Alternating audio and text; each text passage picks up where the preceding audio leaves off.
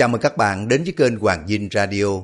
Hôm nay mời các bạn tiếp tục nghe bộ truyện Lục Mạch Thần Kiếm tập 63 của tác giả Kim Dung. Chúc các bạn nghe truyện vui vẻ. Chương 120 Bao bất đồng, trổ tài miệng lưỡi. Hư Trúc quá thương tâm, khóc rống lên. Trong 24 năm trời, y là một đứa nhỏ côi cúc, không cha không mẹ, được hưởng chút lòng từ ái của song thân. Hôm nay gặp cha mẹ, mẹ đẻ thì lại chỉ được có một giờ đã thành âm dương đôi ngã. Nỗi thảm trên thế gian tưởng như vậy là cùng. Quân Hùng được biết là cha sanh của Hư Trúc chính là phương trượng chùa Thiếu Lâm. Mọi người thấy đại sư chẳng có giữ luật thanh tu đã đem lòng khinh bỉ. Đến khi mà đại sư thản nhiên thụ hình trước công chúng để duy trì thanh danh bản tự, thì nhận thấy đại sư dũng cảm hơn người. Ai cũng nghĩ rằng đại sư cam chịu cực hình để đền bồi tội lỗi. Nào ngờ sau khi mà thụ hình lại tự cắt đứt kinh mạch, quỷ hoại thân xác, chuộc tội nghiệp. Tuy cái chết của đại sư cũng phạm giới luật nhà Phật, nhưng mà cử động của quyền từ hiển nhiên lấy cái chết tỏ lòng mình phạm tội quá nặng. 200 trượng phạt còn chưa có đủ giải trừ tội lỗi, chỉ còn cái chết thì mọi việc đều bỏ qua. Giả tỷ như quyền từ chết trước đi thì dĩ nhiên khỏi được cái khổ nhục 200 trượng. Nhưng mà vị đại sư chịu phạt trượng rồi mới tự giận thì thật là một hành vi của bậc đại anh hùng hảo hán. quần hùng kính trọng đại sư, nhiều người tới trước thi thể của đại sư, hạ mình sụp lại. Nam Hải ngạc thần, miễu máu nói, Nhị tỷ, nhị tỷ đã chết rồi sao? Nhạc lão tam bây giờ không có tranh ngồi thứ và xin kêu bằng nhị tỷ. Mấy năm nay, trong lòng của lão lúc nào cũng muốn tranh ngôi với Diệp Nhị Nương. Lão nghĩ rằng võ công có giỏi mới được làm thiên hạ đệ nhị ác nhân. Bây giờ lão tự mình nhường bước, đủ biết đối với cái chết của Diệp Nhị Nương, lão đau xót, bội phục tấm lòng chung thủy của mụ. Bàn chúng cái bàn khi mà cao hứng theo bàn chúa đến chùa Thiếu Lâm, ngờ đâu bàn chúa Dương Tinh Thiên lại bái Đinh Xuân Thu làm sư phụ, rồi bị Tiêu Phong đánh gãy chân, cho nên ai nấy buồn bã, lộ ra vẻ bàng hoàng thất vọng vô cùng. Ngô trưởng lão lớn tiếng nói, các vị huynh đệ, chúng ta ở đây mà làm chi? Chẳng lẽ còn muốn xin cơm thừa canh cặn nữa chăng? Mau, rút đi thôi. Ban chúng mới rầm rộ dân lời, toan trở gót xuống núi. Bỗng nghe bao bất đồng lên tiếng.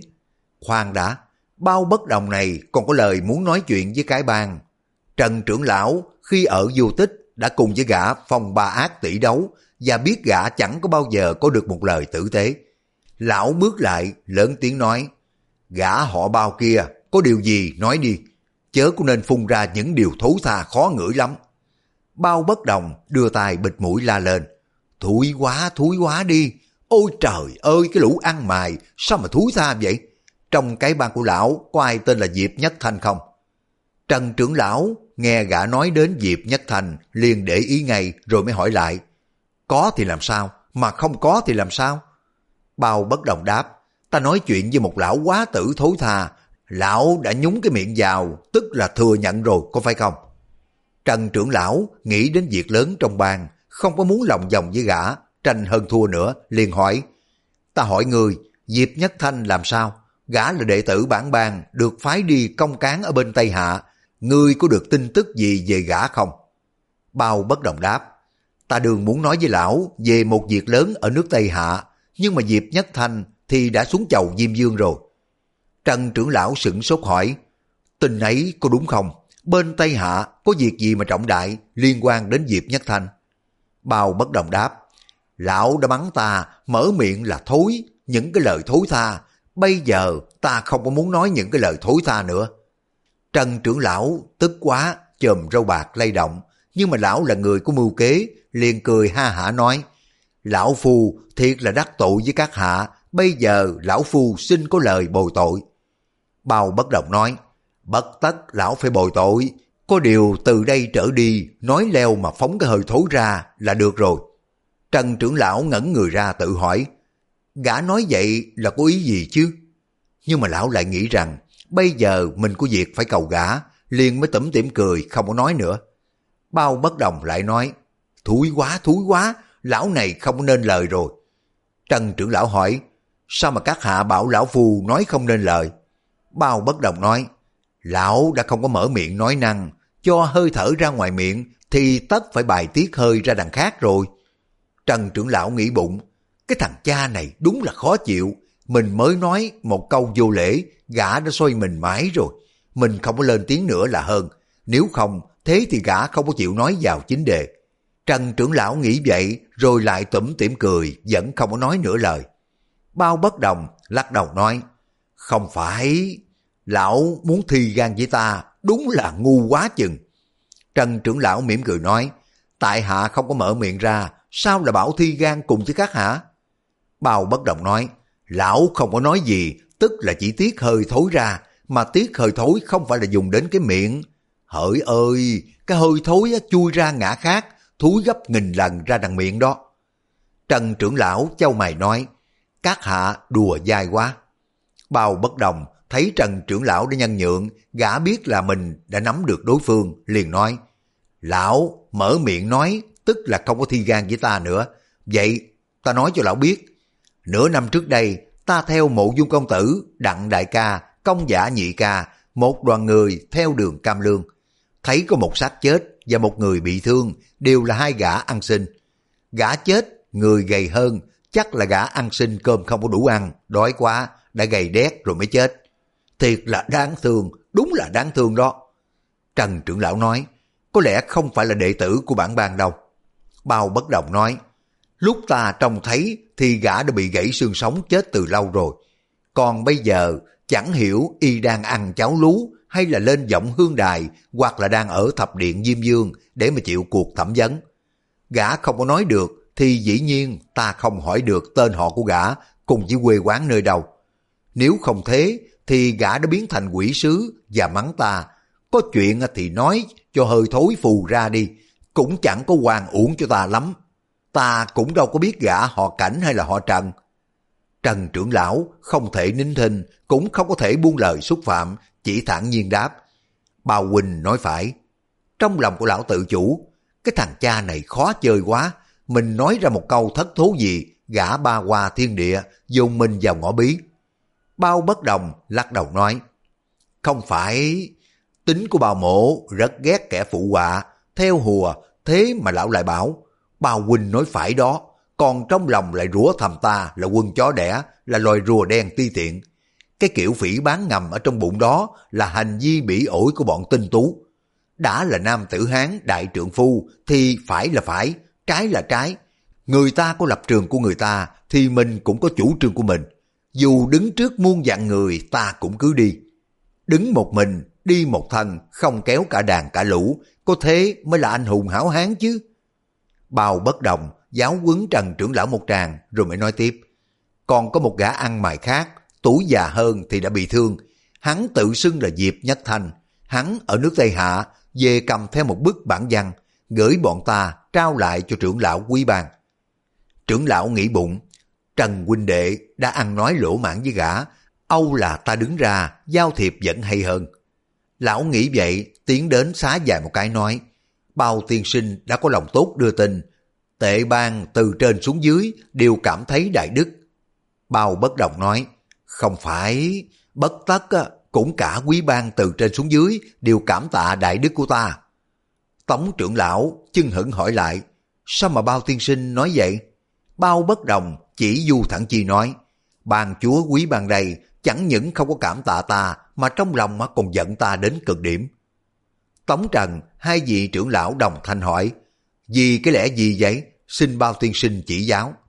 Bao bất đồng đáp, Diệp Nhất Thanh lúc đó sắp chết đến nơi rồi, cả hai cái gã ăn mày đó đều đã bị Dương Ban Chúa đánh chết. Ta nên nhớ rằng, hôm đó Du Thẳng Chi ra tài đánh chết hai gã ăn mày, họ Diệp và họ Cảnh. Chính mắt bao bất đồng trông thấy. Du Thẳng Chi trước kia đã được phong ba ác, tặng cho một lưỡi dao chủy thủ, gã đã toan dùng để mà chặt cái đầu sắt ra. Người ngoài không ai biết Dương Tinh Thiên chính là Du Thản Chi, nhưng mà bọn mộ dung phục đã đoán ra rồi. Bao bất đồng, vừa nói câu đó, quần hùng cái bang đều chấn động. Ngô trưởng lão chạy đến trước mặt của Du Thản Chi lớn tiếng quát hỏi. Lời của bao tiên sinh vừa nói là chân hay là giả? Du Thẳng Chi vừa lúc bị Tiêu Phong đá cho gãy chân, ngồi lì dưới đất, chẳng nói năng mà cũng chẳng có nhúc nhích. Ngấm ngầm giận nội lực cho đỡ đau. Đột nhiên nghe gã bao bất đồng phanh phui điều bí mật này ngay trước mặt.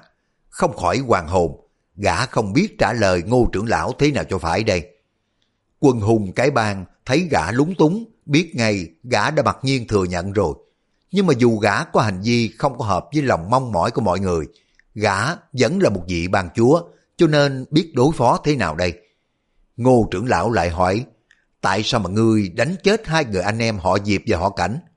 Du Thẳng Chi ấp úng đáp, bản tâm của ta không có ý giết chúng vì chúng không có chịu nổi. Du Thẳng Chi nói câu này khiến cho bọn bao bất đồng không còn hoài nghi gì nữa. Dương Tinh Thiên đúng là gã Du Thẳng Chi có những hành động kỳ dị quái đản. Tổng trưởng lão không muốn bộc lộ những cái xấu của bang trước mặt của mọi người, liền quay lại hỏi bao bất đồng. Tấm bản văn mà người anh em của lão phu Diệp Nhất Thanh cho tiên sinh, chẳng hiểu tiên sinh có để bên mình không? Bao bất đồng quay lại đáp, không. Tổng trưởng lão biến sắc, lão tức mình đã phí công nói năng nửa ngày mà cái gã vẫn chưa có chịu đưa văn bản cho mình.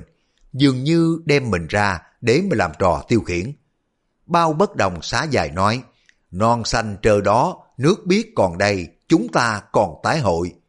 Nói xong trở gót đi ngay. Ngô trưởng lão dội hỏi, cái tấm bản văn của nước Tây Hạ sao mà tiên sinh không chuyển giao cho lão phu? Bao bất đồng đáp, thế này thì kỳ thật, sao trưởng lão lại biết Diệp Nhất Thanh trao bản văn cho bao mổ? Vì lẽ gì mà trưởng lão dùng hai chữ chuyển giao? Có phải hôm ấy chính mắt của lão trông thấy chăng? Tổng trưởng lão cố nén cơn giận nói, rõ ràng bao huynh vừa mới nói Diệp Nhất Thanh hiền đệ bên tệ bang ở nước Tây Hạ trở về giật được một tấm bản văn của nước Tây Hạ về theo. Xin bao huynh trao cho trưởng lão của bổn bang. Lời nói của bao huynh các vị anh hùng hảo hán đều nghe thấy, sao bao huynh thốt nhiên lại đổi giọng? Bao bất đồng lắc đầu nói, không, không phải là thế. Bao mổ có nói như thế đâu. Gã thấy tống trưởng lão, sắc mặt biến đổi, liền nói ngay. Bao mổ từng nghe các vị trưởng lão của cái bang đều là những hảo hán mặt sắc đen xì. Thế mà trước các vị anh hùng thiên hạ, sao mà đổi trắng thay đen, hàm hồ phải trái? Như vậy chẳng quá ra cái anh hùng một thời của các vị đem theo dòng nước cả sao? Tống, Trần Ngô, ba vị trưởng lão nhìn nhau, sắc mặt biến đổi khó coi. Không biết làm thế nào nên trở mặt động thủ hay là phải nhẫn nại. Trần trưởng lão vội nói, các hạ đã nói thế, bọn lão phù cũng không biết phải làm thế nào. Hay dở, đã có công luận, nếu cứ đem cái đầu lưỡi ra, đưa đẩy nói nhăn cãi cối, cũng bằng vô dụng. Bao bất đồng nói, không phải, không phải thế đâu. Trưởng lão bảo, đem đầu lưỡi ra mà đưa đẩy cũng chẳng bằng vô dụng. Thế thì sao ngày trước, Tô Tần chỉ trông cậy vào cái đầu lưỡi mà đeo ấn tướng của sáu nước. Trương Nghi cũng đem tài biện thuyết để mà thực thi kế liên hoàn giúp cho nhà Tần gồm thâu cả sáu nước. Tống trưởng lão nghe bao bất đồng, lôi kéo câu chuyện mỗi lúc đi một xa, đành phải nhăn nhó cười nói. Giả tỷ như tiên sinh ở vào cái thời xuân thu, lục quốc thì tài năng còn vượt khỏi tô trương, đeo tướng ấn đến bảy tám nước không chừng. Bao bất đồng nói, đây là trưởng lão muốn mỉa mai bao mổ, xin chẳng gặp thời cho nên tiền đồ kém cỏi có phải không? Hay lắm, từ đây bao mổ có dáng mình sốt mẩy, lưng mỏi chân chồn, nhức đầu ngạt mũi, nhất thiết là phải hỏi trưởng lão rồi. Trần trưởng lão nóng ruột sẵn giọng, ý kiến của bao huynh muốn thế nào xin nói mau cho biết. Bao bất đồng nói, trưởng lão nóng tính quá rồi, ngay ở thành vô tích, trưởng lão cùng với đệ tử tỷ võ, trong tay của trưởng lão cầm một cái túi lớn, trong cái túi có một con rết to, con rết này có hai kim độc. Kim độc đâm vào người thì nổi cái bọt lên, nổi bọt lên là thủ mạng của đối phương phải đi đời, có đúng thế không? Trần trưởng lão nghĩ thầm, cái này chỉ nói một câu là xong, gã cũng thiên hô bách sát cho ra một tràng dài luôn. Lão đáp ngay, chính phải.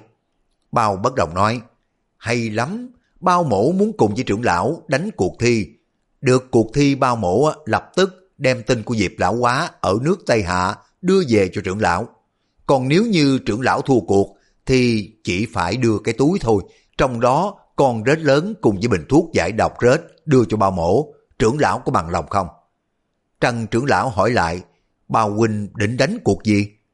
Bao bất đồng đáp, Tống trưởng lão quý bang đã du cáo ba mổ nói dựng đứng lên là Diệp Nhất Thanh, người của quý bang, lấy được cái bản văn của Tây Hạ, Quốc Dương, rồi nhờ bao mổ trao lại cho trưởng lão quý bang.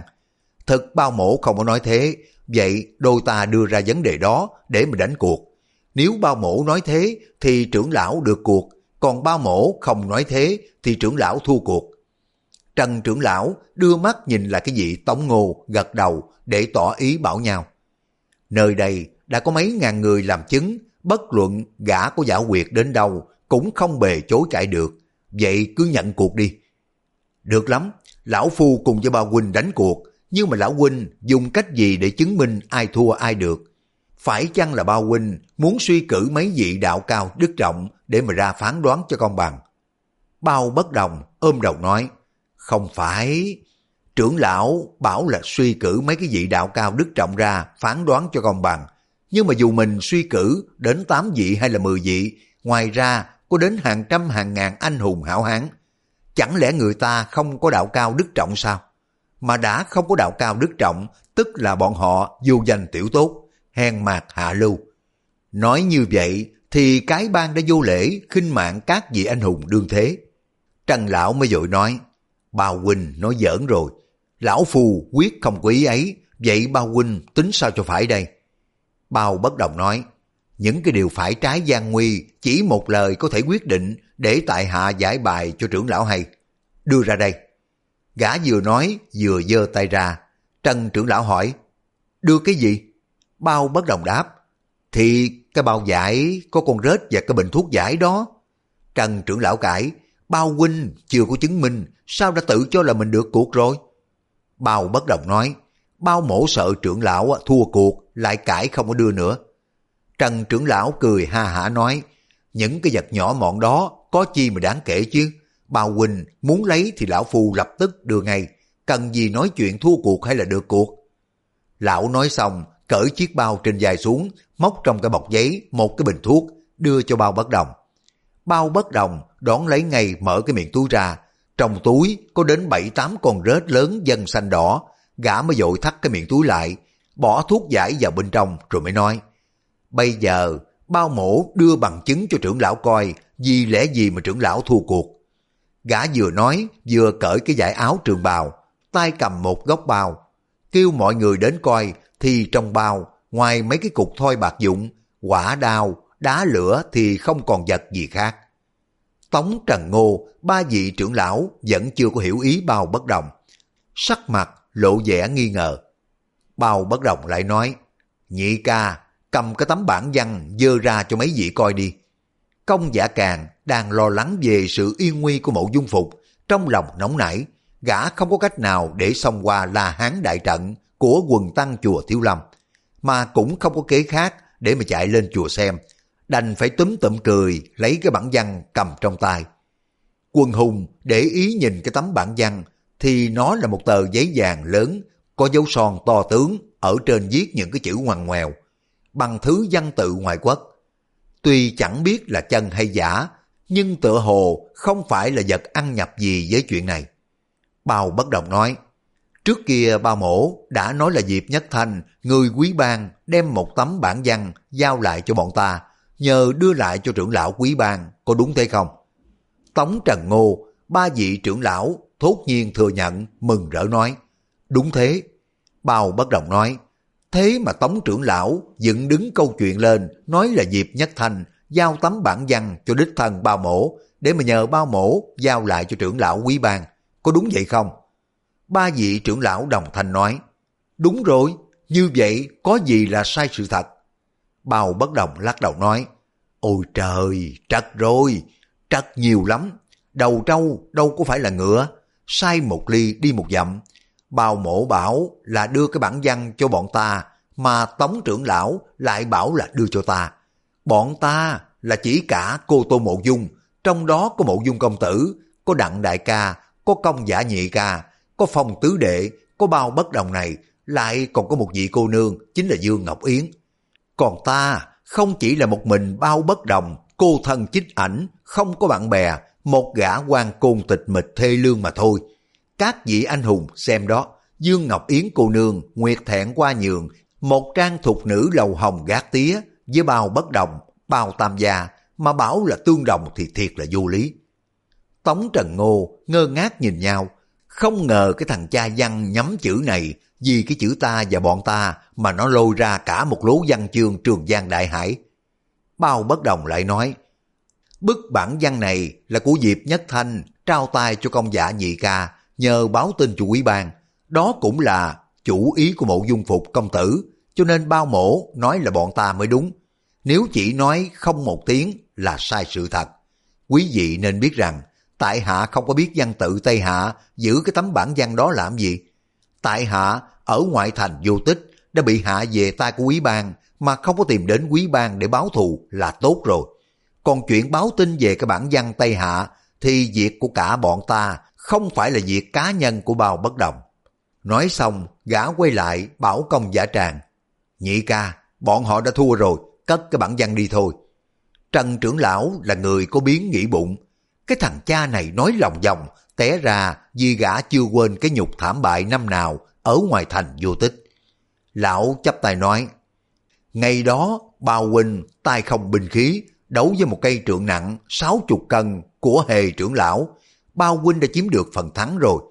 Tệ bang thấy không có địch nổi mới liền kết thành đã trận pháp mà vẫn không có làm gì được. Bao huynh sau ban chúa tệ bang hồi đó chính là Kiều Phong đem toàn bộ sinh lực vào trận cùng với bao huynh chiến đấu hồi lâu mới miễn cưỡng thắng được bao huynh của nửa chiều. Khi đó, bao huynh cất tiếng hát giang bỏ đi. Chiến đấu đã là vào hạng cao minh rồi. Lúc bỏ đi vẫn cứ ung dung. Tệ bang từ trên xuống dưới, mỗi khi mà đề cập đến vụ này đều lấy làm thú vị, bội phục bao huynh vô cùng. Thế mà bao huynh lại tự khiêm nói là thua về tay của tệ bang. Quyết không có việc đó. Nay Kiều Phong cùng với tệ bang không còn có mối quan hệ nào nữa thì có thể nói y là cường địch không đội trời chung của tệ bang. Chương 121 Chốn Sơn Hậu, quân hùng nghe thuyết pháp. Bao bất đồng liền nhân cơ hội đó nói ngay. Nếu thế thì còn gì mà hay hơn nữa chứ. Trưởng lão đã thống lĩnh anh em của quý bang cùng với bọn tại hạ đi bắt kẻ thù chung chính là Kiều Phong. Khi đó, tại hạ sẽ nghĩ tình bằng hữu, hai tài dân bản văn lên. Nếu trưởng lão không có biết văn tự ngoằn ngoèo trong bản văn thì công giả nhị ca xin làm cái việc đó cho và đem nguyên văn bản giải thích rõ ràng từ đầu đến cuối cho. Trưởng lão, trưởng lão tính sao? Trần trưởng lão hết nhìn tống trưởng lão lại nhìn ngô trưởng lão không biết quyết định thế nào. Bỗng có tiếng người nói như thế là phải rồi còn ngần ngại cái gì nữa. Mọi người nhìn về phía phát ram thành xem ai nói câu vừa rồi thì y chính là thập phương tú tài toàn quán thành. Toàn quán thành lại nói tiếp Nước Liêu là kẻ đại thù của nhà Tống ta. Cha Kiều Phong là Tiêu Diễn Sơn, tự miệng nói ra đã lén lút 30 năm trời trong chùa Thiếu Lâm. Coi hết võ kinh, bí lục của phái này. Ngày nay bọn ta không đồng tâm hiệp lực trừ khử đi để cho hắn yên lành trở về Liêu Quốc. Truyền thụ võ công của đất Trung Nguyên cho bọn khất đan, khác gì cho hổ thêm cánh. Sau này, chúng đã dẫn quân vào tấn công nhà Đại Tống thì bọn con cháu của viên hoàng chúng ta đều sẽ thành những tên nô lệ dông quốc. Quân hùng nghe toàn quán thành nói rất có lý, nhưng mà quyền từ vừa viên tịch, Dương Tinh Thiên đã bị gãy chân, thành ra phái thiếu lâm cùng với cái bang. Hai cây cột trụ của võ lâm Trung Nguyên đã biến thành cái đàn rắn không đầu, không có người đứng ra chủ trương đại cuộc. Mọi người ngơ ngác nhìn nhau, chưa có chủ ý gì, thì toàn quán thành lại nói, xin mời ba vị cao tăng hàng chữ quyền, phải thiếu lâm và ba vị tống trần ngô trưởng lão của cái bang lập thành khối chỉ huy cộng đồng để mà ban hiệu lệnh thì hết thảy đều nghe lệnh sai khiến. Trước hết giết cha con của Tiêu Diễn Sơn để trả thù mối lo tâm phúc của nhà Đại Tống. Còn ngoài ra, việc gì sẽ bàn sao? Trong quần hùng rầm rộ những cái tiếng hồ. Thế là phải rồi, xin ba vị cao tăng cùng với ba vị trưởng lão phát lệnh. Việc này quan hệ đến mối an nguy toàn quốc, sáu vị tiền bối không có nên từ chối. Chúng tôi xin tuân theo hiệu lệnh để mà giết hai tên phiên của khất đan. Những tiếng bình khí rút ra khỏi vỏ nghe choang choáng. Có người định xông lên đánh giết 18 tên võ sĩ khất đan. Dư bà bà la lên. Các vị anh em khất đan xin qua cả bên này để mà nói chuyện đi. 18 tài võ sĩ khất đan không biết dư bà có dụng ý gì cho nên yên lặng cầm đao trong tay, đứng sát cánh nhau. Họ biết rằng thế ít không có địch nổi nhiều, nhưng mà dư bà lại la lên. Tám bộ cung linh thú của chúng ta phải bảo vệ cho 18 vị bằng hữu. Quân nữ trong tám bộ liền chạy sang đứng trước 18 võ sĩ khất đan. Các động chúa đạo chúa chia ra đứng hai bên. Bọn môn đồ của phái tinh tú muốn lập công trước mặt của tân chủ nhân cũng phất cờ reo hò, thành thế rất cường thịnh.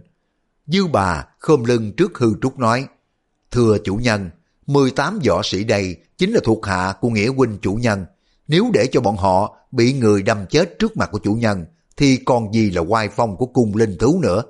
Bọn thuộc hạ tạm thời bảo vệ cho bọn họ để mà chờ chủ nhân phát lạc. Hư Trúc đang đào xót về vụ song thân đã tuyệt mạng, y không có chú ý gì, đành phải gật đầu nói. Cùng linh thú, ta cùng cho phái thiếu lâm là bạn không phải là thù, vậy chúng ta không có được làm tổn thương đến hòa khí hay đánh giết càng bậy. Quyền tịch thấy thành thế của bọn cung linh thú lớn quá, biết là dấp phải những cái tay kình địch nguy hiểm rồi. Nhà sư nghe lời của Hư Trúc nói vậy liền lên tiếng. 18 tên võ sĩ khất đan kia giết hay là không cũng chẳng có quan hệ gì đến đại cục. Chúng ta hãy nể mặt của Hư Trúc tiên sinh, tạm ngưng cái việc đó đi. Hư Trúc tiên sinh, nay chúng ta bắt và giết tiêu phong thì tiên sinh diện trợ bên nào? Hư Trúc ngần ngừ đáp, phải Thiêu Lâm là nơi giảng bối để xuất thần, một bên Tiêu Phong là đại nghĩa huynh. Một đằng đã chịu ơn sâu, một bên là nghĩa cả. Giảng bối không có thể giúp ai đánh ai được. Nhưng mà thưa sư thúc tổ, giảng bối khuyên sư thúc tổ buông tha cho tiêu đại ca. Giảng bối sẽ khuyên nghi không có dẫn quân sang đánh đại tống nữa là xong. Quyền tịch rủa thầm, võ công của mi cao cường thật là uổng rồi. Đã làm đến chủ nhân của một phái mà nói ra những cái câu như trò con nít. Đại sư lên tiếng, từ đây ba chữ sư thúc tổ, hư trúc tiên sinh đừng có nói tới nữa. Hư trúc nói, đa tạ, giảng bối quên đi mất. Quyền tịch lại nói, cùng linh thú không có giúp bên nào, thế thì phái thiếu lâm ta cùng với quý cung sẽ như bạn bè, không được làm tổn thương hòa khí. Nhà sư quay lại nói với ba vị trưởng lão cái bang, Tống Trần Ngô, ba lão đồng thanh nói, phải lắm, phải lắm, các huynh đệ cái bang, chúng ta cùng nhau lên chùa Thiếu Lâm, xem cuộc diễn đấu tranh giữa hai họ Tiêu và Mộ Dung ra sao, rồi sẽ định đoạt thái độ sao. Quân hùng chùa Thiếu Lâm đi trước dẫn đường. Cái bang cùng với quân hùng Trung Nguyên reo hò cùng nhau xông lên núi Thiếu Thất. Đặng Bách Xuyên cả mừng bảo với bất đồng. Tam đệ, tam đệ một phen hạ quyết từ mà đã lôi kéo được khá nhiều cái tên diện trợ đắc lực về cho chú công và công tử rồi. Bao bất đồng nói, không phải, chúng ta chần chờ mãi, không có biết chúa công cùng với công tử thắng bại ra sao nữa. Dương Ngọc Yến cũng lên tiếng, đi, mau lên đi, đừng có ở đây, không phải đâu, không phải đâu. Nàng vừa nói, vừa cất bước chạy lon ton theo sau quần hùng lên núi. Bỗng nàng thấy đoàn dự cũng đi theo bên cạnh liền hỏi, đoàn công tử, công tử cũng đi sao? Công tử muốn giúp Nghĩa huynh để mà làm khó dễ biểu ca của ta chăng? Giọng của nàng nói đầy vẻ bất mãn. Nên biết rằng vừa rồi mộ dung phục toàn dùng kiếm tự tử là do y bị hại về tay của đoàn dự cùng với tiêu phong. Cho nên y vừa thẹn vừa căm phẫn, không có muốn trông thấy người đời nữa. Dương Ngọc Yến nhớ tới cái việc này đâm ra tức giận đoàn dự. Đoàn dự chân hững dừng bước lại.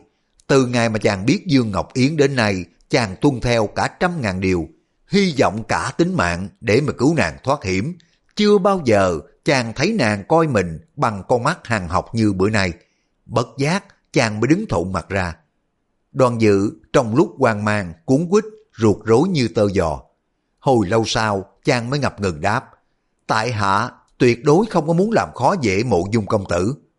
Chàng ngẩng đầu lên, thấy bên mình quần hùng đang tới tấp vừa qua còn Dương Ngọc Yến và bọn Đặng Bách Xuyên đã đi mất hút rồi, không có còn thấy bóng đâu nữa. Chàng lại ngẩn ra nghĩ bụng, Dương cô nương đem lòng ngờ giật mình, mình còn đi làm gì nữa. Nhưng mà chàng lại nghĩ, hàng trăm hàng ngàn người như là ông dở tổ xông lên để mà dây đánh tiêu đại ca, đúng là nguy hiểm vô cùng. Hư trúc nhị ca đã nói là không có giúp bên nào, nếu mình cũng bỏ nốt, thì còn chi là tình cảm kim lan. Dù là Dương cô nương có tống mạ, cũng đành phải chịu, không có thể vì tình riêng mà bỏ nghĩa sanh tử chi giao được. Rồi chàng lại cất bước, chạy như bay. Đoàn dự chạy nhanh hơn người thường, chỉ trong khoảnh khắc, chàng đã vượt qua vô số anh hào đến trước chùa Thiếu Lâm. Chàng theo mọi người qua cổng đi thẳng vào Sơn Môn. Khu vực của chùa Thiếu Lâm rất rộng, nhà trước diện sau có đến mấy ngàn gian. Các tăng lữ cùng với quần hùng Trung Nguyên xuyên qua các đường các diện trong chùa, quát tháo ôm sờm để tìm cha con của Tiêu Phong cùng cha con mộ dung phục. Nhiều người nhảy lên nóc nhà, dòm ngó bốn mặt, chỗ nào cũng nhốn nháo cả lên, mà Thủy chung chưa có tìm được địch nhân ở chỗ nào. Tiếng người xuyên phóng nhập diện chân bước thình thịch, pha lẫn với tiếng người hỏi nhau. Sao rồi? Bọn chúng ở đâu? Chùa Thiếu Lâm là một cổ tự trang nghiêm, bỗng biến thành một nơi quyên náo ôm sòm. Đoàn dự chạy loạn lên một lúc, đột nhiên thấy một vị lão tăng tóc bạc ở cửa bên cạnh lạng người bước ra. Chàng mới nghĩ ngay, những cái nơi bí mật trong chùa người ngoài không có thể biết được. Ta cứ theo nhà sư già này, may ra có thể tìm tiêu đại ca, còn hơn là hùng hục chạy liều. Nghĩ vậy, chàng mới thi triển phép lăng bà di bộ, không có phát ra tiếng động, đi theo cái vị lão tăng kia. Vị lão tăng chạy thẳng vào khu rừng cây ở bên chùa, lần theo cái lối nhỏ trong rừng đi thẳng về mé Tây Bắc. Đi qua mấy khúc ngoằn ngoèo, đột nhiên ánh sáng lóe mắt và có tiếng nước suối chảy róc rách. Bên kia khe suối có một tòa lầu treo một tấm biển đề ba chữ Tàn Kinh Cát. Đoàn dự lẩm bẩm, tàn kinh cát của chùa tiểu Lâm, gian lừng thiên hạ, té ra ở chỗ này sao? Phải rồi, tàn kinh cát dựng bên bờ khe suối, xa nơi phòng ốc là để đề phòng mọi quả hoạn có thể tiêu hủy những kinh điển quý vô ngần. Vị lão tăng đi thẳng vào tàn kinh cát. Đoàn dự cũng theo vào. Chàng vừa đến cửa, có hai nhà sư đứng tuổi, xẹt chân cất tiếng. Thí chủ đi đâu? Đoàn dự ấp úng đáp. Tại hạ đi coi... Một nhà sư nói, thí chủ hãy dừng bước đi, đây là nơi tàn kinh cát, xin người chớ có tùy tiện đi vào. Một nhà sư nói, gã họ tiêu không có ở chỗ này. Đoàn dự gật đầu đáp, tại hạ mạo muội xin đại sư tha lỗi cho. Hai nhà sư chắp tay nói, không dám, lệ luật của bản tự rất nghiêm, mong rằng thí chủ miễn trách. Bỗng nghe có một cổ thanh năm khang khang nói giọng ra, Ngươi có thấy bọn họ đi về phương nào không? À, đúng là âm thanh của quyền tịch. Một người nữa nói, bọn đệ tử bốn tên giữ ở đây chỉ thấy nhà sư áo trắng đi vào rồi giơ tay ra điểm quyệt bọn đệ tử mê đi. Lúc mà sư bá cứu tỉnh thì nhà sư áo trắng không có biết đi đâu rồi. Lại nghe một âm thanh khàn khàn khác nói, chỗ này cửa đã bị phá, chắc là họ ra phía sau núi rồi. Quyền tịch nói, đúng thế, Vị lão tăng kia lại nói tiếp, không hiểu là bọn họ ăn cắp kinh sách gì hay không nữa. Quyền tịch đáp, hai người này ẩn cư trong bản tự đã mấy chục năm mà chúng ta từ trên xuống dưới, không có ai hay biết. Đúng là xấu hổ. Nếu bọn họ định ăn cắp kinh sách, thì mấy chục năm nay họ đã lấy rồi, hà tất là phải đợi đến ngày nay. Vị lão tăng kia nói, sư huynh nói phải. Rồi hai nhà sư thở dài một tiếng, có vẻ cực kỳ buồn bã. Đoàn dự nghĩ bụng, mấy cái vị này đang nói chuyện chùa Thiếu Lâm, kém cỏi đến nỗi là mất thể diện của mình. Họ là người chính nhân quân tử, chẳng có nên nghe trộm chuyện riêng của người ta. Chàng mới liền chắp tay thi lễ giai nhà sư, rồi mới trở gót đi ra. Thực ra quyền tịch nói rất khẽ, nhưng mà đoàn dự nội lực thâm hậu cho nên nghe rất rõ. Nhà sư giữ cửa, không có nghe thấy gì hết. Đoàn dự từ từ bước đi vừa lẩm bẩm. Họ bảo là tiêu đại ca ra phía sau núi, vậy thì mình ra đó xem sao. Phía sau núi thiếu thất, địa thế hiểm trở, rừng rậm âm u, lối đi khúc khủy. Đoàn dự đi được vài dặm, không có còn nghe thấy tiếng quyền náo bên ngoài nữa. trong rừng cây, chim chóc gọi nhau tiếu tích. Đang cái mùa nóng dữ mà ánh dương quang cũng không có lọt vào được, cho nên trong khu rừng vẫn tối tăm lạnh lẽo. Đoàn dự thấy vậy mới lẩm bẩm, nếu cha con của tiêu đại ca đến đây rồi, thoát thân cũng dễ, dù là quần hồng có tới nơi, khó lòng mà bổ dây được. Chàng chợt nhớ tới Dương Ngọc Yến, lúc vừa đây, sắc mặt của nàng quán giận thì đột nhiên lại nghĩ thầm. Nếu đại ca của ta đánh chết công tử mộ dung phục rồi, thì phải làm thế nào chứ? Tưởng đến mộ dung phục rất có thể bị chết về tay của cha con tiêu phong, đoàn dự bất giác mồ hôi lạnh ngắt, lẩm bẩm một mình. Giả tỷ mộ dung công tử mà mất mạng thì e rằng Dương cô nương buồn thảm đến chết mất. Không thì cái vẻ mặt của nàng lúc nào cũng buồn rười rượi. Nghĩ vậy, chàng đâm ra băn khoăn, thả bước từ từ vào bên trong khu rừng rậm. Chàng càng đi càng lên cao. Bỗng nghe mé tả có tiếng niệm Phật theo chiều gió đưa lại. Phật là tâm, tâm Phật. Tâm mình mới biết tâm Phật, biết Phật mới biết tâm. Tâm đã lu mờ, không phải là Phật. Đời xa cõi Phật thì không phải là tâm. Thanh âm này hiền hòa hùng hồn mà chàng chưa từng nghe thấy bao giờ. Đoàn dự mới lẩm bẩm, té ra khu này có người, ta tới đó hỏi xem có thấy tiêu đại ca cùng với bọn người kia không. Chàng lần theo về phía thanh âm mà đi, chàng đi qua một khu rừng trúc thì thấy có mấy người đang tụ ở trên một khoảnh đất bằng, cỏ mọc xanh um. Một nhà sư mặc áo bào sắc tro, tựa lưng vào một phiến đá. Những tiếng niệm kinh vừa rồi là do miệng của nhà sư này thốt ra. Trước mặt nhà sư có đông người đang quỳ. Trong số đó có cha con của Tiêu Diễn Sơn, Tiêu Phong, cha con Mộ Dung Bác, Mộ Dung Phục, Triết La Tinh, Ba La Tinh và hai nhà sư Thiên Trúc. Ngoài ra còn có thần quan thượng nhân tại chùa Thanh Sơn Long, núi Ngũ Đại, Mãnh Đại, chùa Đại Tướng Quốc, Đạo Thanh Đại Sư, chùa Phổ Độ, Giác Ngôn Đại Sư, chùa Đông Lâm, Dung Trí, Đại Sư chùa Tịnh Ảnh và mấy cái vị cao tăng hàng chữ quyền, chùa Thiếu Lâm quỳ dưới đất. Cách chỗ này chừng bốn năm trượng có một người đang đứng, hắn chính là Cưu Ma Trí, quốc sư nước thổ phồn. Những người này quỳ mọp cúi rạp đầu xuống, cặp lông mày rủ thấp yên lặng, nghe nhà sư mặc áo xám thuyết pháp. Chỉ có một mình Cưu Ma Trí ra chiều nhạo bán hiển nhiên trong lòng của hắn không phục nhà sư áo xám. Đoàn dự đang kinh dị lại nghe nhà sư áo xám cất cao giọng đọc kệ. Nước pha chất mặn, keo vẫn màu xanh, nhưng mà nó vô hình, tâm dương tiềm thức, lẫn quất trong mình, ở đâu cũng vậy. Xét đoán cho minh tâm mà giác ngộ, mọi sự yên lành, suy đường bản thức, thấy Phật gần quanh, nào tâm nào Phật, phải hiểu cho rành. Những người quỳ dưới đất đều cúi đầu, suy ngẫm gật đầu để tỏ ra lĩnh hội. Đoàn dự xuất thân tại một Phật quốc, chàng đi theo những vị cao tăng nghiên cứu Phật Pháp từ thổi nhỏ. Về Phật học, kinh nghĩa, chàng am hiểu rất nhiều, nhưng đó là Phật học tại nước Đại Lý, không phải là của Thiền Tông, chùa Thiếu Lâm. Về nơi Phật học, hai cái nơi này có nhiều điểm không có giống nhau. Chàng nghe vị lão tăng đọc những câu kệ trên đây, tuy còn nông cạn nhưng mà nghe rất hợp lý. Chàng mới lẩm bẩm, coi như sắc vị cao tăng này cũng là một nhà sư của chùa Thiếu Lâm mà chức phận hãy còn thấp kém, chỉ vào hạng pha nước, quét chùa, làm việc tạp dịch thôi. Thế mà sao những cái vị cao tăng chùa Thiếu Lâm cùng với tiêu đại ca và bao nhiêu người nữa đều quỳ mọp nghe giảng.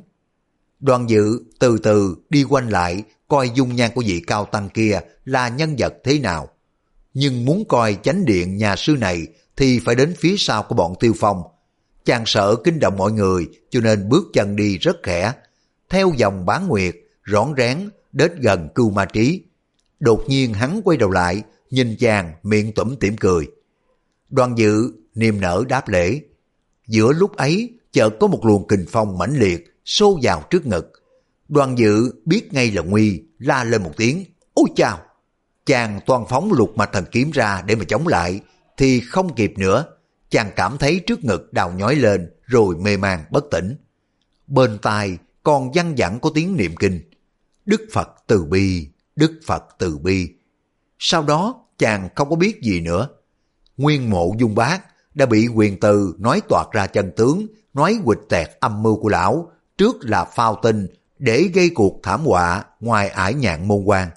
Hắn biết rằng chẳng những là cha con của họ tiêu muốn hạ sát mình mới cam tâm, mà quần hào của Trung Nguyên cũng chẳng có chịu dung tha mình, cho nên phi thần chạy vào trong chùa Thiếu Lâm. Nên biết rằng trong chùa Thiếu Lâm phòng diện rất nhiều, lão đã thuộc hết địa hình thì dù có lẩn tránh chỗ nào, cha con họ tiêu cũng khó mà tìm ra được. Không ngờ Tiêu Diễn Sơn và Tiêu Phong giận y thấu xương, đuổi theo như là hình với bóng. Tiêu Diễn Sơn cùng với lão trạc tuổi ngang nhau, công lực cũng tương đương. Mộ dung bác chạy trước một lát, Tiêu Diễn Sơn khó lòng theo kịp. Nhưng mà Tiêu Phong đang tuổi tráng niên, về võ công cũng như về nội lực của ông rất là dồi dào, hết sức đuổi thật mau. Lúc mộ dung bác chạy đến trước cửa chùa Thiếu Lâm, Tiêu Phong còn cách xa mười trượng đã phóng trưởng ra, chưởng lực xô tới sau lưng của hắn. Mộ dung bác xoay chưởng đánh lại để mà chống đỡ, toàn thân của hắn đã bị rung động, cánh tay ngấm ngầm đau.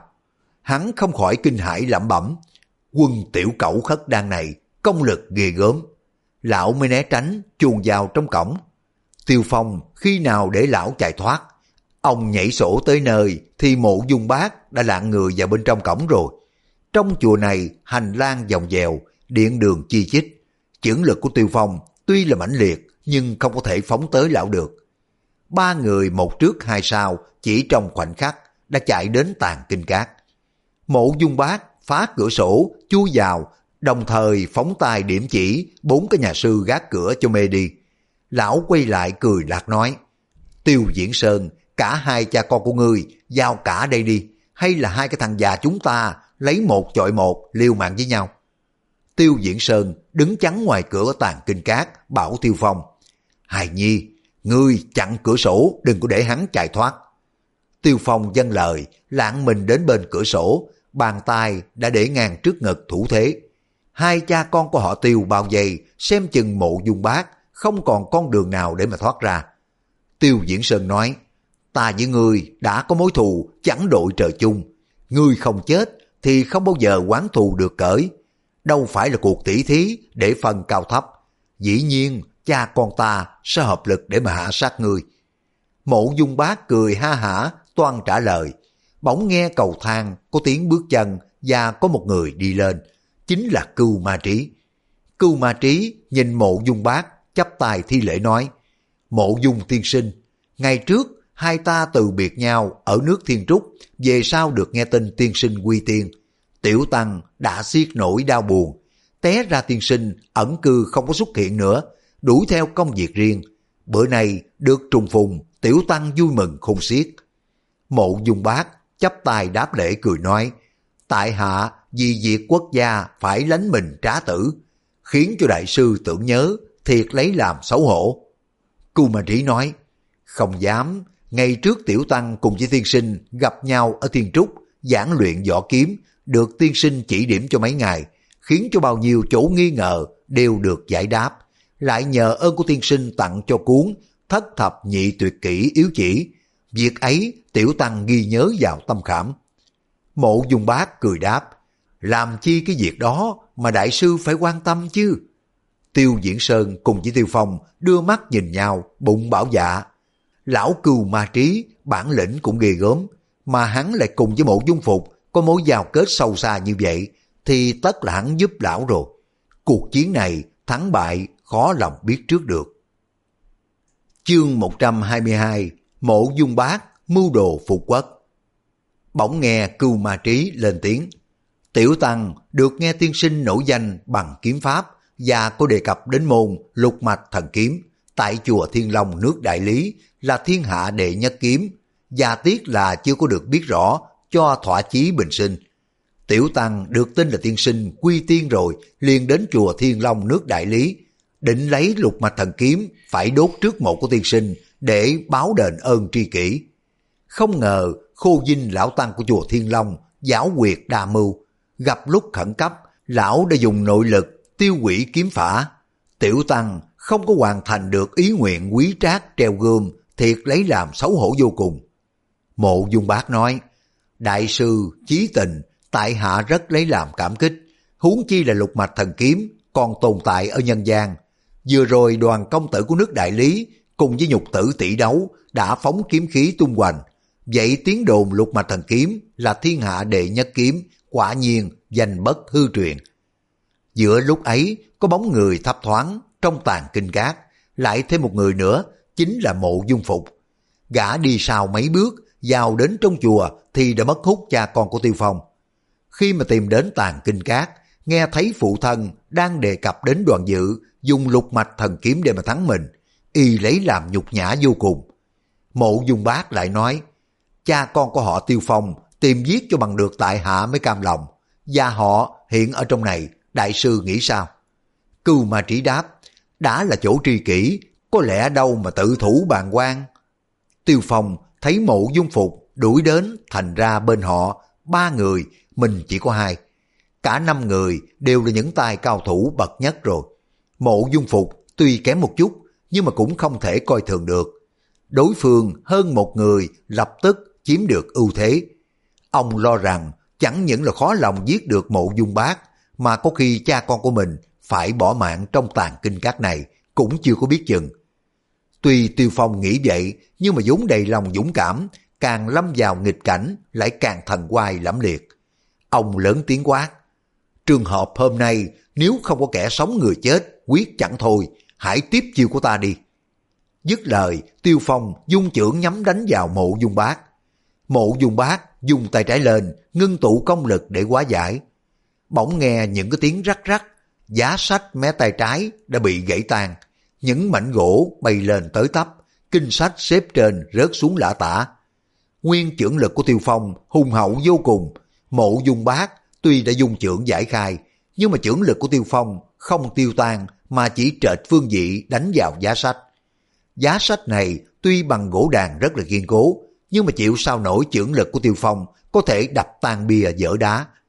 Mộ dung bác mỉm cười nói, Nam Mộ Dung, Bắc Kiều Phong, quả nhiên danh bất hư truyền. Tiêu huynh, ta có lời muốn nói, Tiêu huynh có chịu nghe không? Tiêu Diễn Sơn đáp, dù ngươi có xảo ngữ đến mấy, cũng đừng có hòng ta bỏ qua cái mối thù giết vợ. Mộ Dung Bác nói, người muốn giết ta để báo thù, nhưng mà tình thế bữa nay e rằng chưa chắc người đã làm nổi. Bên ta ba người, bên Tiêu huynh chỉ có hai người, hỏi bên nào chiếm được ưu thế chứ? Tiêu Diễn Sơn nói, dĩ nhiên bên người thắng thế, nhưng mà bậc đại trưởng phu lấy ít chơi nhiều, phỏng có sợ gì. Mộ Dung Bác nói, cha con họ Tiêu, anh danh cái thế, bình sinh có sợ ai bao giờ, nhưng mà dù không có sợ, bữa này muốn giết ta, tưởng là cũng khó lắm. Ta muốn cùng với Tiêu Huynh đề nghị một cuộc trao đổi và Tiêu Huynh vẫn có thể thỏa nguyện việc báo thù. Nhưng mà cha con của Tiêu Huynh phải ưng chịu một điều. Tiêu Diễn Sơn cùng với Tiêu Phong tự hỏi, cái thằng giặc già này có ngụy kế gì đấy? Lão trầm ngâm không có trả lời, mộ dung bác lại nói, chỉ cần cha con của Tiêu Huynh ưng thuận điều này cứ vào giết tại hạ để báo thù, tại hạ đành bó tài chịu chết, quyết không kháng cự. Cưu ma trí, sư huynh và Phục Nhi không có được ra tài cứu giúp. Mộ dung bác nói vậy khiến cho cha con của Tiêu Phong rất lấy làm kỳ. Cưu ma trí cùng với mộ dung phục cũng không khỏi kinh hãi, chẳng có hiểu ra sao. Mộ dung phục la lên, Gia Gia, họ ít mình nhiều mà. Cưu ma trí cũng hỏi, mộ dung tiên sinh sao mà nói thế, tiểu tăng còn một hơi thở, cũng quyết không có để người khác đụng đến mình của tiên sinh. Mộ dung bác nói, tấm lòng cao nghĩa cả của đại sư, tại hạ rất lấy làm cảm kích. Kết giao được một người bạn như thế, thà chết cũng cam lòng. Tiêu huynh, tại hạ có điều thỉnh giáo, năm trước tại hạ phao tình đó gây ra cái thành giả lớn. Tiên sinh có biết gì lẽ gì, tại hạ làm cái việc thất đức đó chăng? Tiêu Diễn Sơn lửa giận đùng đùng chỉ vào mặt của mộ dung bát mắng. Ngươi là một kẻ hèn hạ tiểu nhân, làm điều càng rỡ. Giao tay tất dạ thì hà tất còn hỏi đến dũng ý làm gì? Dứt lời, lão tiến lên một bước, phóng quyền đánh luôn. Cưu ma trí, trên chết người đi liền tới, dung hai chưởng lên ngăn cản. Sầm một tiếng, rung trời lỡ đất, quyền chưởng chạm vào nhau nảy lửa. Kinh lực xông lên nóc nhà, làm cho các bụi rơi xuống ầm ầm. Bên quyền, bên trưởng đụng vào nhau không phân cao thấp. cả hai người ngấm ngầm bội phục nhau. Mộ dung bác nói, Tiêu huynh, tạm dẹp cái lôi đình đi, xin nghe tại hạ nói hết cái đã. Mộ dung bác này tuy là bất lương, nhưng mà cũng có chút tiếng tâm chốn giang hồ, lại cùng với tiêu huynh không quen biết, dĩ nhiên không có thù oán. Còn như đối với quyền từ phương trưởng, chùa Tiêu Lâm, tại hạ cùng Di có mối thâm giao lâu ngày, tại hạ đã phí bao nhiêu tâm lực để gây ra xích mích giữa hai bên để thành ra thế cả lực lượng tan nát. Theo lẽ thường thì tự nhiên phải có lý do trọng đại. Tiêu Diễn Sơn mắt tóe lửa quát hỏi, lý do gì mà trọng đại, ngươi nói mau đi. Mộ Dung Bác nói, Tiêu Huynh, Tiêu Huynh là một người khất đan, cưu ma trí Minh Dương là người nước thổ phồn, còn bên kia chính là Võ Lâm Trung Nguyên, đều gọi là phiên bang di địch, không phải là hàng thượng quốc. Lệnh bang là bang chúa cái bang, võ công thao lược, hùng tài, lừng lẫy tiếng tâm. Thiệt là một bậc anh hùng hào kiệt, cổ kim hiếm có. Chỉ vì quần chúng cái bang biết y là dòng dõi phiên tộc khất đan, liền trở mặt không dung, chẳng những là không có nhận y làm bang chúa, mà còn muốn giết y đi nữa thì mới cam tâm. Tiêu huynh, tiêu huynh thử nghĩ coi, việc đó là gì công đạo. Tiêu Diễn Sơn nói, Tổng liều vốn không có thù oán, cuộc sinh chiến giữa hai nước đã kéo dài hơn 100 năm. Ngoài chốn biên cương, người của hai nước thấy nhau là giết. Xưa nay vẫn thế, bàn chúng cái bàn đã biết ta là người của nước liêu, thì khi nào thờ kẻ thù làm chủ nhân? Đó là lẽ thường, chẳng có gì công đạo với không công đạo. Tiêu Diễn Sơn ngừng một lát lại nói tiếp, bọn quyền tử phương bọn quyền từ phương trượng Uông Kiếm Thông có giết vợ con cùng với thuộc hạ cũng là một sự ngẫu nhiên, không phải là cố ý. Dù họ có cố ý chăng nữa, thì cũng chỉ là do mối tương tranh giữa hai nước, tổng liều chẳng có lấy gì làm lạ. Còn người bày ra mưu kế thâm độc để hại người, như vậy không có thể buông tha được. Mộ Dung Bác nói, theo quan điểm của Tiêu Huynh, chỉ mỗi khi hai nước giao tranh, giấy động càng qua, chỉ cần kiềm chế được đối phương để thủ nhân nghĩa đạo đức nữa sao? Tiêu Diễn Sơn đáp, bình bất yểm trá, xưa nay vẫn thế, cái nhân của Tống Tướng Công chỉ để cho đời sau chê cười. Ngươi hỏi chuyện không có liên quan đến mình để làm gì? Mộ dung bác tủm tỉm cười hỏi, Tiêu Huynh bảo mộ dung bác này là người nước nào? Tiêu Diễn Sơn rung lên đáp, ngươi là họ mộ dung ở Cô Tô, dĩ nhiên là người Hán thuộc Nam Triều còn là người nước ngoài nữa sao? Mộ dung bác lắc đầu đáp, Tiêu Huynh nói thế sai rồi.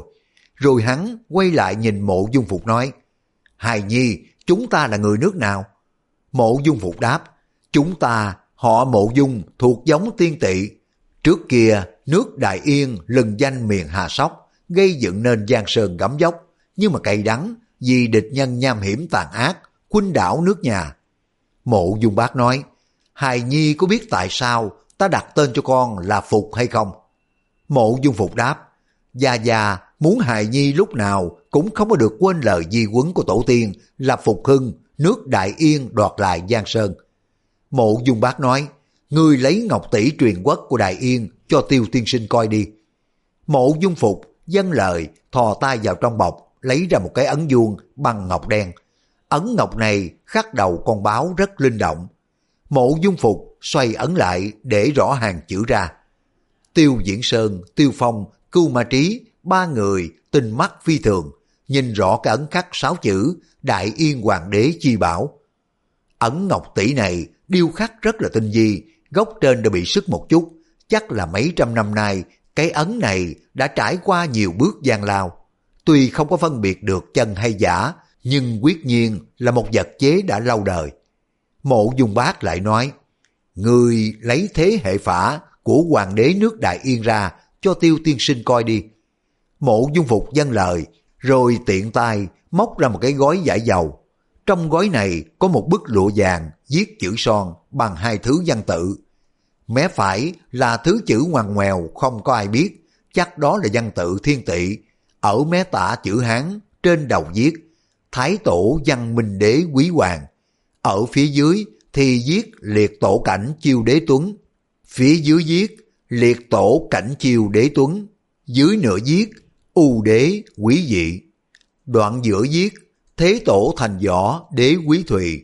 Mé trên cái dòng này thì viết liệt tổ quê mẫu đế quý bảo. Mé dưới viết khai phong công quý tường, triệu dương quý lâu. Cái mảnh lụa vàng này đoạn dưới ghi chép trung tôn chiêu võ quý thịnh, chiêu văn đế quý hy. Về tên quý, những cái chữ hoàng đế đều viết thiếu nét. Ngày trước, tên quý của các vua phải viết bớt đi một nét, viết đủ là phạm quý. Đến năm Thái Thượng thứ sáu nhà Nam Yên, về đời mộ dung siêu đã mất nước. Các đời sau đều là thứ dân, không có ai làm đế dương công hầu nữa. Trải qua nhiều triều đại xa xăm, con cháu dòng họ của mộ dung rất đông đúc. Tiêu Diễn Sơn, Tiêu Phong, Cưu Ma Trí, lúc này ba người không có để tâm xem kỹ, nhưng cũng đã nhìn cuối cùng hệ biểu này tên là Mộ Dung Phục, phía trên Mộ Dung Phục là Mộ Dung Bác. Cưu Ma Trí nói, té ra Mộ Dung Tiên Sinh là dòng họ dương tôn của nước Đại Yên, tại hạ thật thất kính. Mộ Dung Bác thở dài, một kẻ di dân mất nước còn giữ được cái đầu kể là may mắn lắm rồi. Có điều nhớ tới lời dặn di quấn của liệt tổ, cho nên lúc nào cũng nghĩ đến công cuộc phục hưng. Mộ dung bác này bất tài, bôn ba trên chốn giang hồ, đã nửa đời người, thủy chung chẳng có làm nên công cán gì. Họ mộ dung tại hạ thuộc dòng tiên tỵ có âm mưu đồ công việc phục quốc. Tiêu huynh tưởng có nên chăng? Tiêu diễn sơn đáp, được làm vua, thua làm giặc, Quân hùng đuổi hưu ở Trung Nguyên thì còn có việc gì là nên với cả chẳng nên nữa. Mộ Dung Bác nói, đúng, lời nói của Tiêu Huynh rất hợp với tại hạ. Họ Mộ Dung muốn phục hưng nước Đại Yên, hễ gặp cơ hội là nắm lấy. Tại hạ nghĩ rằng hiện nay người họ Mộ Dung ít cơ hội, thế lực đơn bạc, công cuộc trung hưng đất nước đâu phải là một chuyện dễ dàng. Chỉ trong vào thiên hạ đại loạn cấp chốn, xảy động can qua thì mới có cơ hội mà hành động chứ. Tiêu Diễn Sơn trầm giọng hỏi, người phào tình thất thiệt, gây chuyện xích mích giữa nhà họ Tống và nước Đại Liêu để mà xảy cuộc đại chiến chăng? Mộ Dung Bác đáp, chính là thế. Nếu giữa nhà Đại Tống và Đại Liêu xảy ra cuộc chiến tranh, Đại Yên mới có thừa cơ phát động được. Tại hạ đã tưởng là ngày trước nhà Đông Tấn có loạn, bác Dương họ Tư Mã tàn sát lẫn nhau bọn ngũ hồ mới có thể chiếm đất Trung Nguyên, tình thế ngày nay cũng tương tự như vậy thôi. Cưu Ma Trí gật đầu nói, đúng lắm, giả tỷ như Tống Triều xảy ra một cuộc ngoại xâm, trong sinh nội biến, thì chẳng những mộ dung tiên sinh có hy vọng phục quốc, mà nước thổ phồn của tôi cũng được chia sẻ chén canh rồi. Tiêu Diễn Sơn hắn giọng liếc mắt, nhìn hai người. Ngươi phao tình thất thiệt, để gây chuyện xích mích giữa nhà Đại Tống và nước Đại Liêu để mong xảy ra một cuộc đại chiến chăng? Các bạn vừa nghe xong tập 63 Lục Mạch Thần Kiếm. Cảm ơn các bạn đã quan tâm theo dõi. Hẹn gặp lại các bạn trong phần tiếp theo. Thân ái, chào tạm biệt.